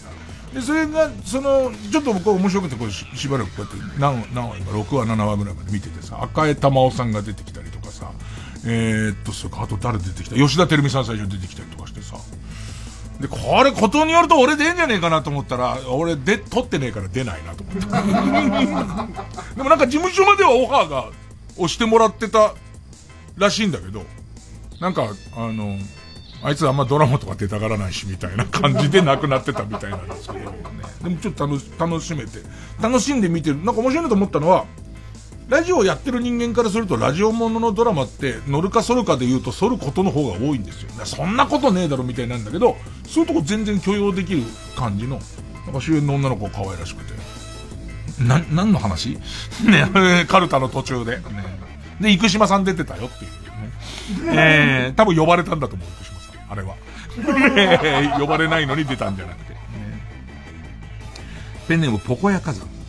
な、ナレーションの森本レオさんが、作中にちょくちょく、クヤニーとは悔しさをぶつけているオナニーのことです。などと、とても良い声で、伊集院のエロ造語の解説を入れてくる。ね、そうだよね、初めての人とか、俺が当たり前のように言ってる、ね。蕎麦製とはつって。この解説とかをちゃんとしてくれるとわかんないからね。えー、ペンネーム、いぶし銀太郎な、泣いている河野和夫ちゃんの娘の声がずーっと入ってる。ずーっと入ってんな、また、最近。最近、お前のポッドキャスト、ポッドキャストじゃねえ、あの、YouTube のゲーム配信、お前の子ずっと泣いてるな。あと、そ、すげえなと思ったら生配信見、ててさ、見てたらさ、えっ、ー、と、えー、ゴースト・オブ・ツツシマのディレクターズカットみたいなのやってるわけすげえやってんだけど、あの、なかなか倒せない敵がいて、しばらくなってて、したら全く、あの、娘が泣き始めちゃってさ、ワンワン泣いてるわけ。でいて、時間も時間経っちゃってるから、あ、えー、じゃあですね、今日、霧のいいとこでこの辺でっつったらさ、えっ、ー、と、娘がまたさ、バイバイするなんて言い出してさ、でいてさ、せなこいつって俺は思ってるわけで、見てる人だから。で、したらこいつがさ、いいいからって言わないんだよ。バイバイさせようとして連れてきてさ、で、したらさ、やっぱりバイバイしないって言い出して。じゃあ倒せよ、あの敵をよずっとと子供がバイバイしないっつったまま河野の膝の上でずなんだかわかんないけど、それもさ、黒巻きでわざわざ切ってんのにさ、そしたらさ、その、果たし合いにこいつ、その久々やったから全然勝てない強い敵がいてさ、なんか血だらけになって主人公倒れてる映画、ほぼ静止画みたいになって止まってるとこでさ、河野のガキがさ、じゃあもうやっぱりバイバイする。しない。ずーっと続いてんだよ。そういう そういうやつ。映画も、映画もずーっと、パパー、パパー。いちごって、なんでいちごなんてずっと言ってんだよ。全然怒んねんだから、それを。ずーっと、ずーっと。えー、ペンネームそろそろ旧姓中山な。夏祭りで女の子と花火を楽しんでいるシーンから始まるので、ストーリーの全てが伊集院の妄想だったことがすぐわかる。ああ、そうですね。もう、わかんなくなってますからね。えー、えー、ペンネーム素直なもずくな。何回タイムリープして番組をやり直しても、ミキサーの岡部氏に惨殺されるエンドを迎える。度もやり直してんだけどもね、必ず惨殺されちゃうんですよね。えー、ペンネームそろそろ旧姓中山な。なぜかコミカライズ版は高橋義弘先生作で登場人物がみんな犬。うんえー、ペンネームズラメンテ。な、なんかさ、青春感が足りないんだよね。も、プロデューサーの一言で、浜辺美波主演、中年ラジオ DJ が転生したら美少女になっていた件がもう違うやつだ。おー、でも、そうなってくるとちょっと面白いかもしんないよね。ペンネーム田中フクロウ。な、ナタリー・ポートマンとして大成功していた私が転生したら伊集院光という変なラジオパーソナリティだった件という謎設定のクソ映画だったが、伊集院さんがやるポートマンの演技はいい。すごいんだ。こういうやつで、それ演技力の見せ所は、ルックスが伊集院なのに、仕草とか喋り方で、あれこれポートマンなんじゃないのっていう、ナタポーなんじゃないのっていう感じがすごいするのが、やっぱりそれ俺の凄さだよね。だから、その、作品自体はクソなんで、箸にも棒にも引っかかんないけども、急に、主演、ん？女優賞？どっちだ？ね。だけ俺っていうパターンはあるよね。ただ、ナタリー・ポートマンの俺役っていう方も相当すごいけどね。え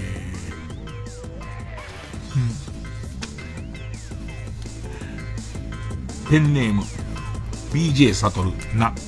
生放送前のスタジオで愛人の美人 AD と体位を変えながら激しくセックスをする移住。その様子をスタジオの外からこっそり覗き込む、民族メガネの後頭部で結合部分が上手に隠されてる。うまいんだよね。俺が激しい体位でかなり右にずれるとそのまま、民族君のが右の方にやって見てるから、ちょうどそこだけが 軽くっていう、転んだりしてもついてくから、本人も。ね、ペンネーム、えー。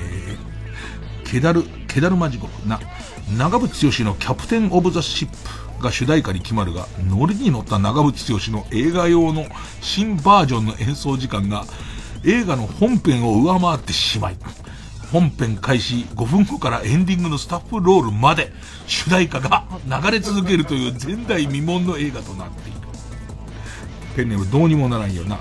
生放送中にゴリラ女房がブースに乱入し、そこから先は大体ゴジラ対コングと同じっていう。じゃあ金すげえかかってる。うん。えー、ペネムもうこれしかないと。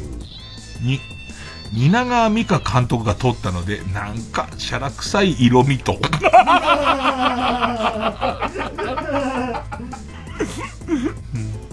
桜だっけ？ねあの感じの色味だよね。色味と？風味にまみれている。ただ、それに負けない伊集院光のよどんだ感じは天性のものだった。すごいよ。蜷川監督が撮ってても、よどんだりくすんだりしてるっていうのはやっぱりね、俺の力だよね。どうやったって綺麗になっちゃうんですけど。えー、ペンネームそろそろ旧姓中山に、日本中のラジオ局から歴代のギャラクシー賞受賞者が集まり、地球侵略のために現れたラジオ星人に立ち向かうのだが、オープニング一瞬で歌丸が殺され、えー、衝撃を受ける。ペンネームそろそろ旧姓中山に、日本漏れを伊集院が起こすシーンではちゃんと足に水が滴り、クソを漏らしたシーンではお尻がじんわりあったかくなる 4DX 版の上映。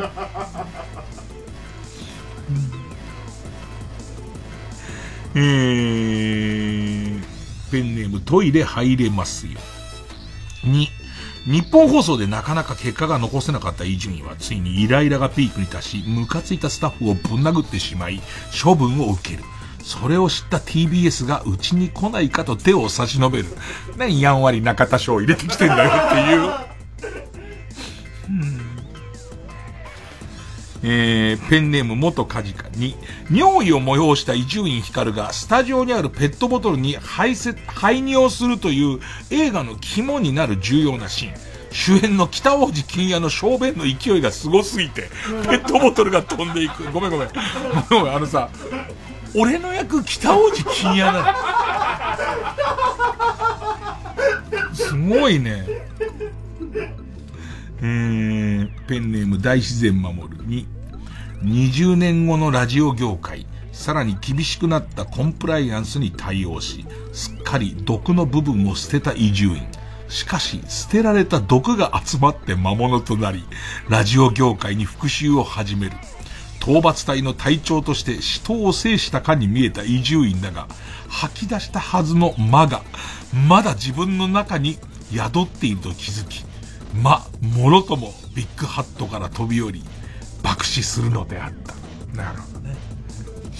え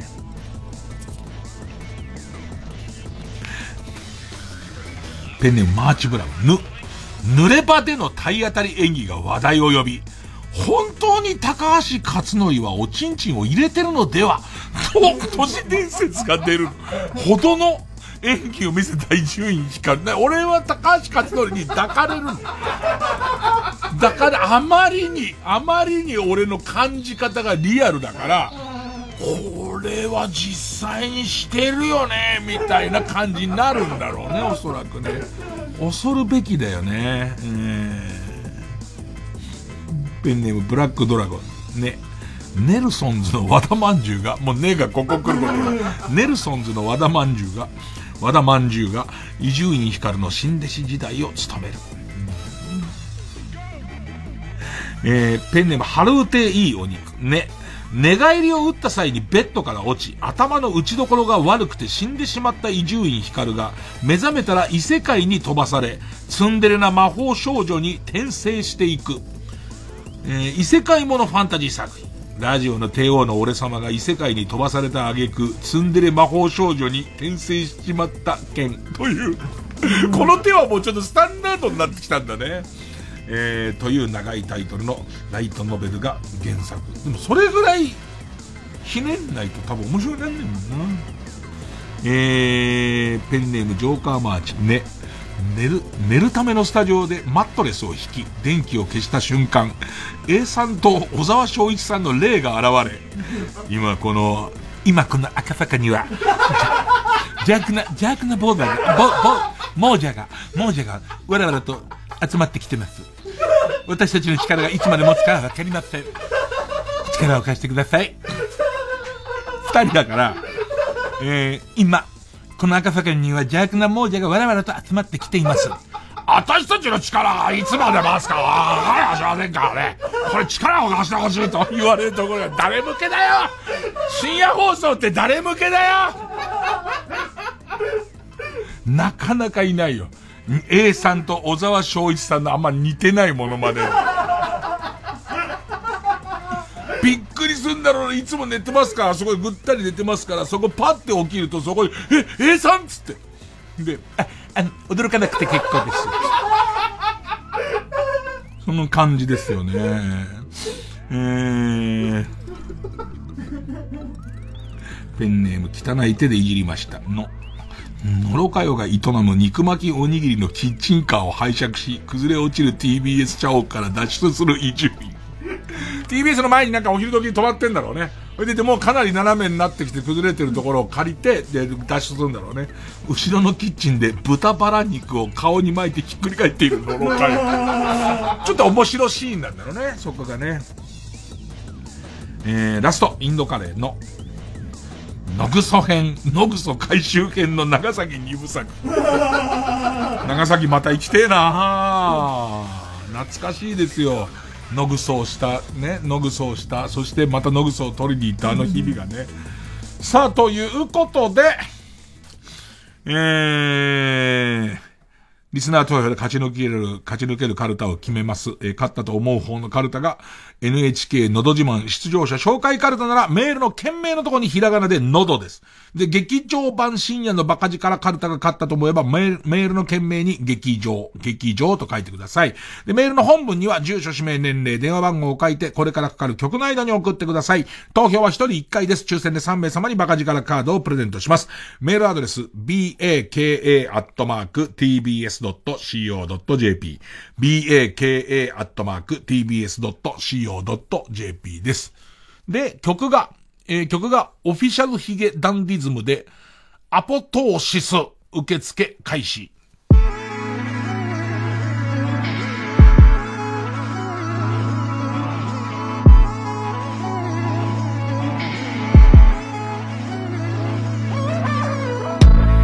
訪れるべき時が来たもしその時は悲しまないでダーリン。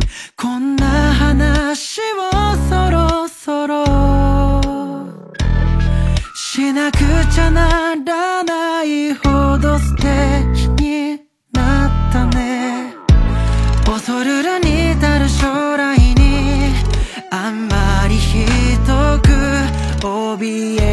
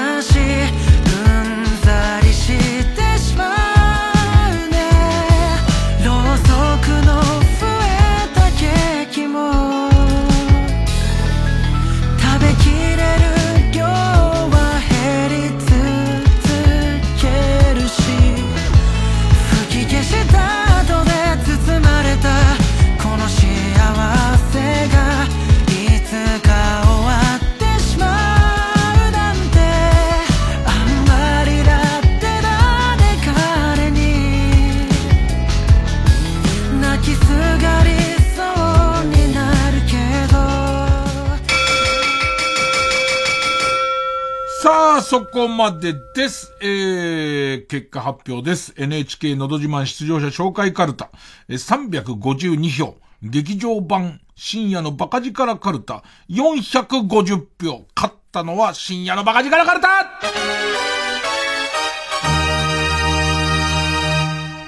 だから、お耳に合いましたらが劇場版とかなったらさ、もうさ、お金かけられるじゃん。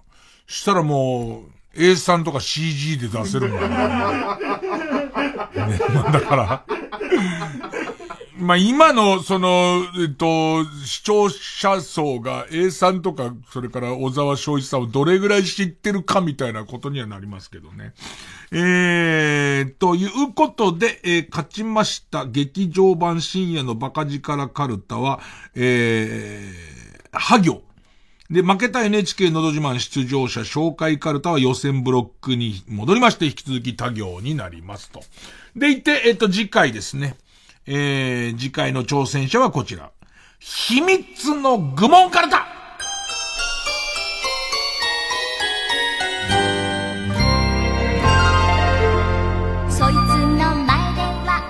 えー、利用者がパスワードを忘れた時のために設定する自分だけがわかる質問と、えー答えがテーマということで、えー、秘密の愚問から作業ですね。えー、例題。ペネムスズムシ食べたさ。寒い日に着る防寒具といえば何？ラウンドワンから盗んだボーリングの着ぐるみ。あれ貸してくれんだよね、あのボーリングのピンの着ぐるみ貸してくれんだよね。なんかわかんないけど、俺、あれを、その、いやいや着る人は大丈夫。進んで着る人は多分あんま性格が合わないと思う。いやいや着るやつは俺下手したらもう好きかもしれない。いやいやもう、なんか俺が着ればいいんだろうっていう感じになっちゃって、誰か着ないと、えっと、もっと合わない人が着させられるっていうことで、いやいや着る人は好きかもしれない。ね。あの、もういきなり、いきなり、もうあれを着る予定でいるやつはちょっと仲良くはなれないよね。えー、ジャック・ザ・ジッパー。えー、し、ジゴロといえば誰？加納ジゴロってか。なかなかね、なかなか。それこそなんか北王子金屋とか言っちゃいますけどね。えーえーということで次回の対戦カードは劇場版伊集院光、えー劇場版伊集院光深夜のバカ力カルタ、ハ行バーサス秘密の愚問カルタ作業です。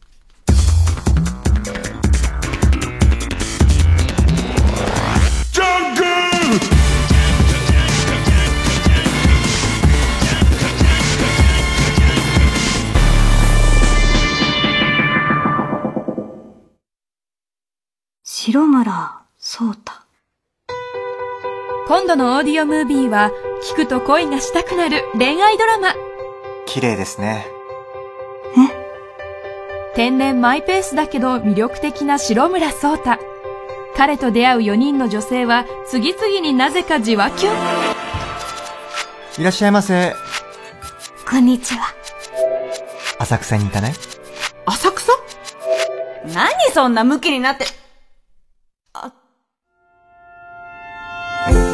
主演、流星涼。4人のヒロインには、尾崎由香、平優奈、富山恵里子、剛力あやめ。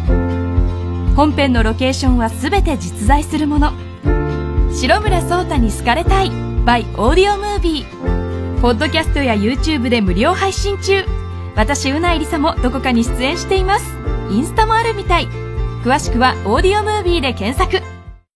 あの日世界に落とした。声のない涙一つ奏でになるよ。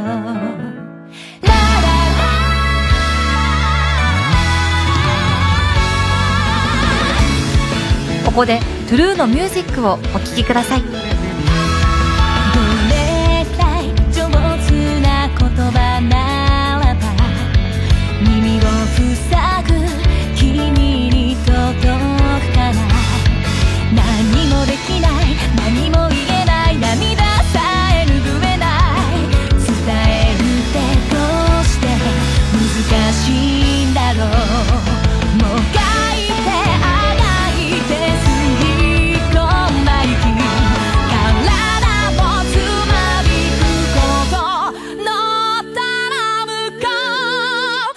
道探してる吐き出してもっと感情が音になる言葉を愛して誰より言葉を憎んで駆け巡って二人なる DVD 空気階段単独ライブ。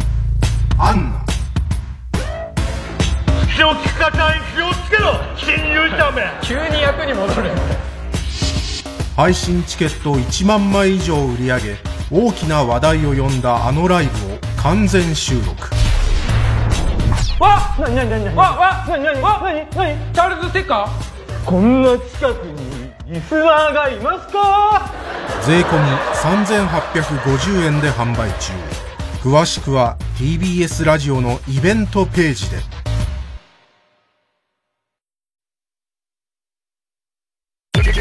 伊集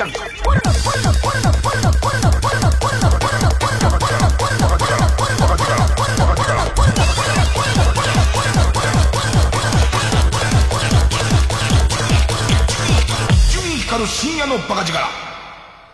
あの歌、こう聞こえたらもうおしまいコーナー。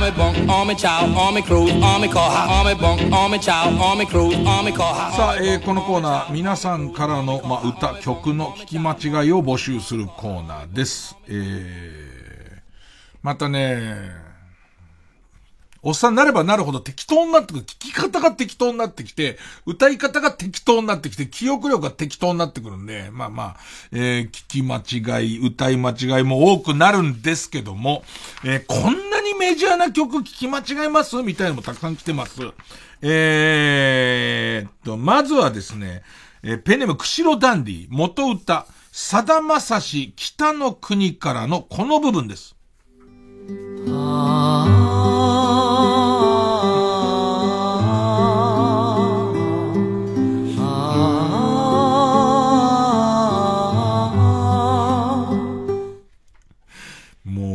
か扉を開けた感じがしますよね。ええこういう風に聞こえたって。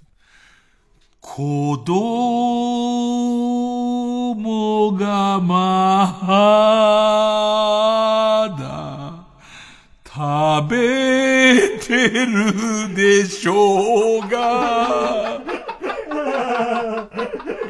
何か、何か開けてしまった気が僕はしますけれどもね。えーでもさ、わかんなきゃ聞こえちゃうかもしれないじゃんか。だからすごくこう、小さい時に北の国からをすごい見て、でいて、なんか歌詞ついてたかなみたいな。なんでかばってんの？なんでかばってんだよ、俺これ。えー、えー、続いてはですね、伊集院さん、ラジオネームお願いします。ラジオネームもストック作っとかなきゃダメだね。えーっと、尿道から目薬。尿道から目薬さん、ラジオネームになります。これずっと前からストックされてるから、なんか、歌、何度か家で俺歌う、歌うじゃん。その選び直す時とかで歌うから、歌い覚えが結構あって、もしかしたら一回オンエアしてるかなしてないかな元歌渋垣隊の寿司食いねえのこの部分。ここが聞こえちゃったのが、向かいのパン屋は世界一ってもう負けちゃってっからね。うち日本一っていう。うち日本一だっつってんのにさ、向かいのパン屋はでも世界一なんだよねっつっちゃってるからね。だったらパン屋行っちゃうよね、みんなね。えー、ペンネーム、釧路ダンディさん。ね、名曲ですよ。高橋真理子さんの、ジョニーへの伝言、本当にいい曲なんですけど、これも聞き間違えちゃってんだ。えーこの部分です。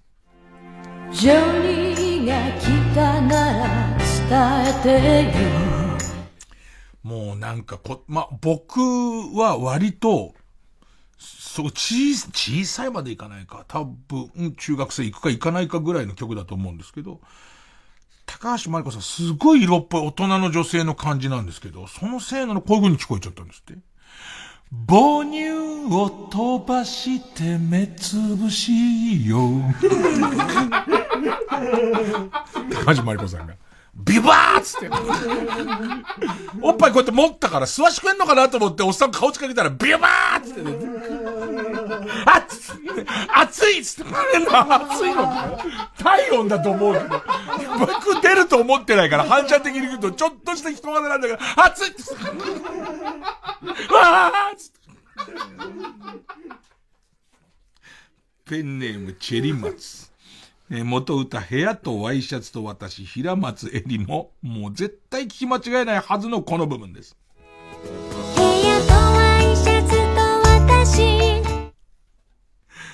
こういう風に聞こえてる。チンコいじってたら6時。な、な、夕方夕方朝、朝か、朝か。朝だな。朝だな。ちょっと甘いじりしてって、なんか、えー、いいおかずもないし、どうしよっかなーなんつって、はっつって6時なんだろうね。えー、うーん。ペンネーム BJ サトル。ね。これも定番ですよね。相川七瀬。夢見る少女じゃいられないの、この部分。夢見る少女じゃいられない。濡れ衣着せられ公主刑。ペンネームそろそろ旧姓中山。えー、相川七瀬、夢見る少女じゃいられないのこの部分。夢見る少女じゃいられない。うかつにうんこも漏らせない。嫌な世の中ですよね。もううかつにうんこも漏らせませんよ。ねえ。えーペンネームイエロー軍先輩。やっぱね、なんか本当に僕が思うのは、こういう聞き間違いっていうのはね、なんとなく先入観で起こるんですよね。前も言ったかもしれませんけど、昔この番組のスタッフが、僕がカッターで指切っちゃって、消毒液を買ってきてくれって言ったら、消毒液を買ってきたんですよ。それはこのデブは、こんなに手が痛くても、血が出てても、なんかケーキ食うんだろうな、みたいなことから起きてんだと思うんですけど、えー、ペンネームイエロー軍曹。ね。えー、元歌小柳ルミ子のお久しぶりねのこの部分です。お久しぶりね。何度も言いますけどね、お久しぶりねの、お久しぶりねなんですから、間違えるわけないんですよ。そこにやっぱ変な先入観があるからこう聞こえちゃう。飯がいいねー 興奮しちゃってっから。メッシがいいねって、メッシがいいね。ね。えー、ペンネームソフィーと双子の芝居、元歌。徳永秀明、こ、壊れかけのレディオのこの部分。壊れかけのレディオ。ご飯炊けてないよ。なんか壊れかけ、なんか電化製品が壊れかけの時の歌だったなっていう覚え方なんだろうね。あんま、その、徳永さんのことをよく分かってなくて、なんか電化製品壊れかけてる歌だったらこれのあれかなご飯炊けてない、だからもうなんつうの？もう一月に一回ぐらいは起きてんだよ。あの、もうスイッチがバカになっちゃってるから、解除されちゃってるから、もうご飯炊けてね、もういよいよ開けた時にご飯炊けてねえなってことがよくあるんだろうね。えー、ラストですかね。ペンネーム、笠井明宏元歌。山口百恵、ひと夏の経験のこの部分。誰でも一度だけ経験するのよ。これこう聞こえちゃった。誰でもカツ屋ではカツ丼食うのよ。限らないよ、だけど。言っときますけど。エビメンチエビヒレメンチカツカレーありますからね。エビヒレメンチカツカレーもありますから。カツ丼食うとは限らないですけどね、カツやね。えー、という、という、こなんかよくわかんないのさ。聞き間違いに対してそういう解説おかしいよ。どう考えたってね、カツ屋で何食おうが誰の勝手だし、えー、元歌はそもそも違うし、えー、ということで聞き間違いが起きて暑いですからね、聞き間違いもいっぱいありますんで、すぐに送ってください。お待ちしております。月曜ジャンク、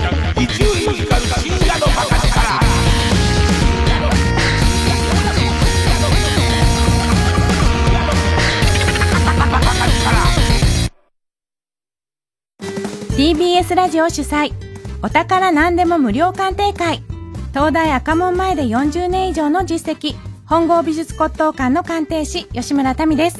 ラジオをお聞きの皆様、お家に眠っているお宝はありませんか ?10 月2日土曜日、10月3日日曜日、赤坂駅直結の TKP 赤坂駅カンファレンスセンターで開催。詳しくは TBS ラジオホームページのイベント情報、または本郷美術骨董館のホームページをご覧ください。お電話でのご予約はフリーダイヤル0120-518-100 0120-518-100まで。TBS ラジオ905-954毎週金曜夜12時からの「マイナビラフターナイト」では今注目の若手芸人を紹介しています。ゴジラとメカゴジラだ。バカダブルパチンコ。マイナビラフターナイトは毎週金曜夜12時から。TBS ラジオジャンク。この時間は小学館中外製薬マルハニチロ伊藤園ホテルズ他各社の提供でお送りしました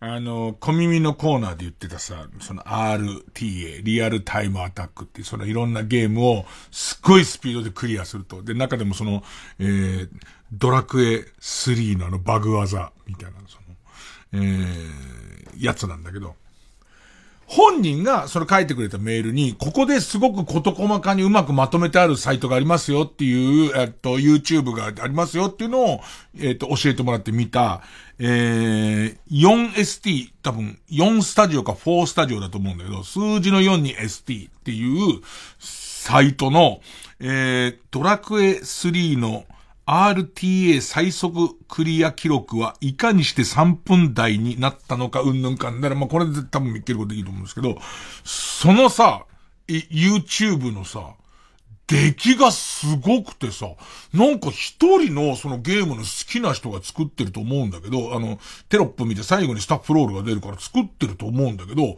なんつうの？その、いわゆる凝り方とか、あとそのナレーション、ナレーションも自分で入れてんだ。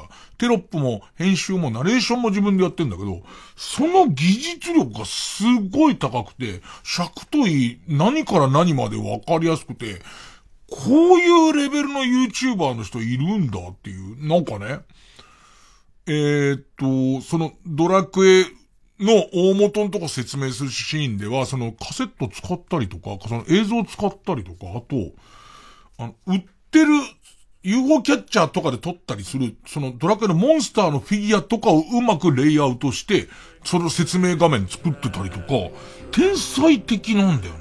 で、その中にその、ドクターマリオのカセットと星のカービィを入れ替えたり、FF さしたりリセットをしたりをして、そのドラクエ3のすげえ1分ぐらいで解くやつが載ってんだけど、ああいうのってどうやってわかんの？あの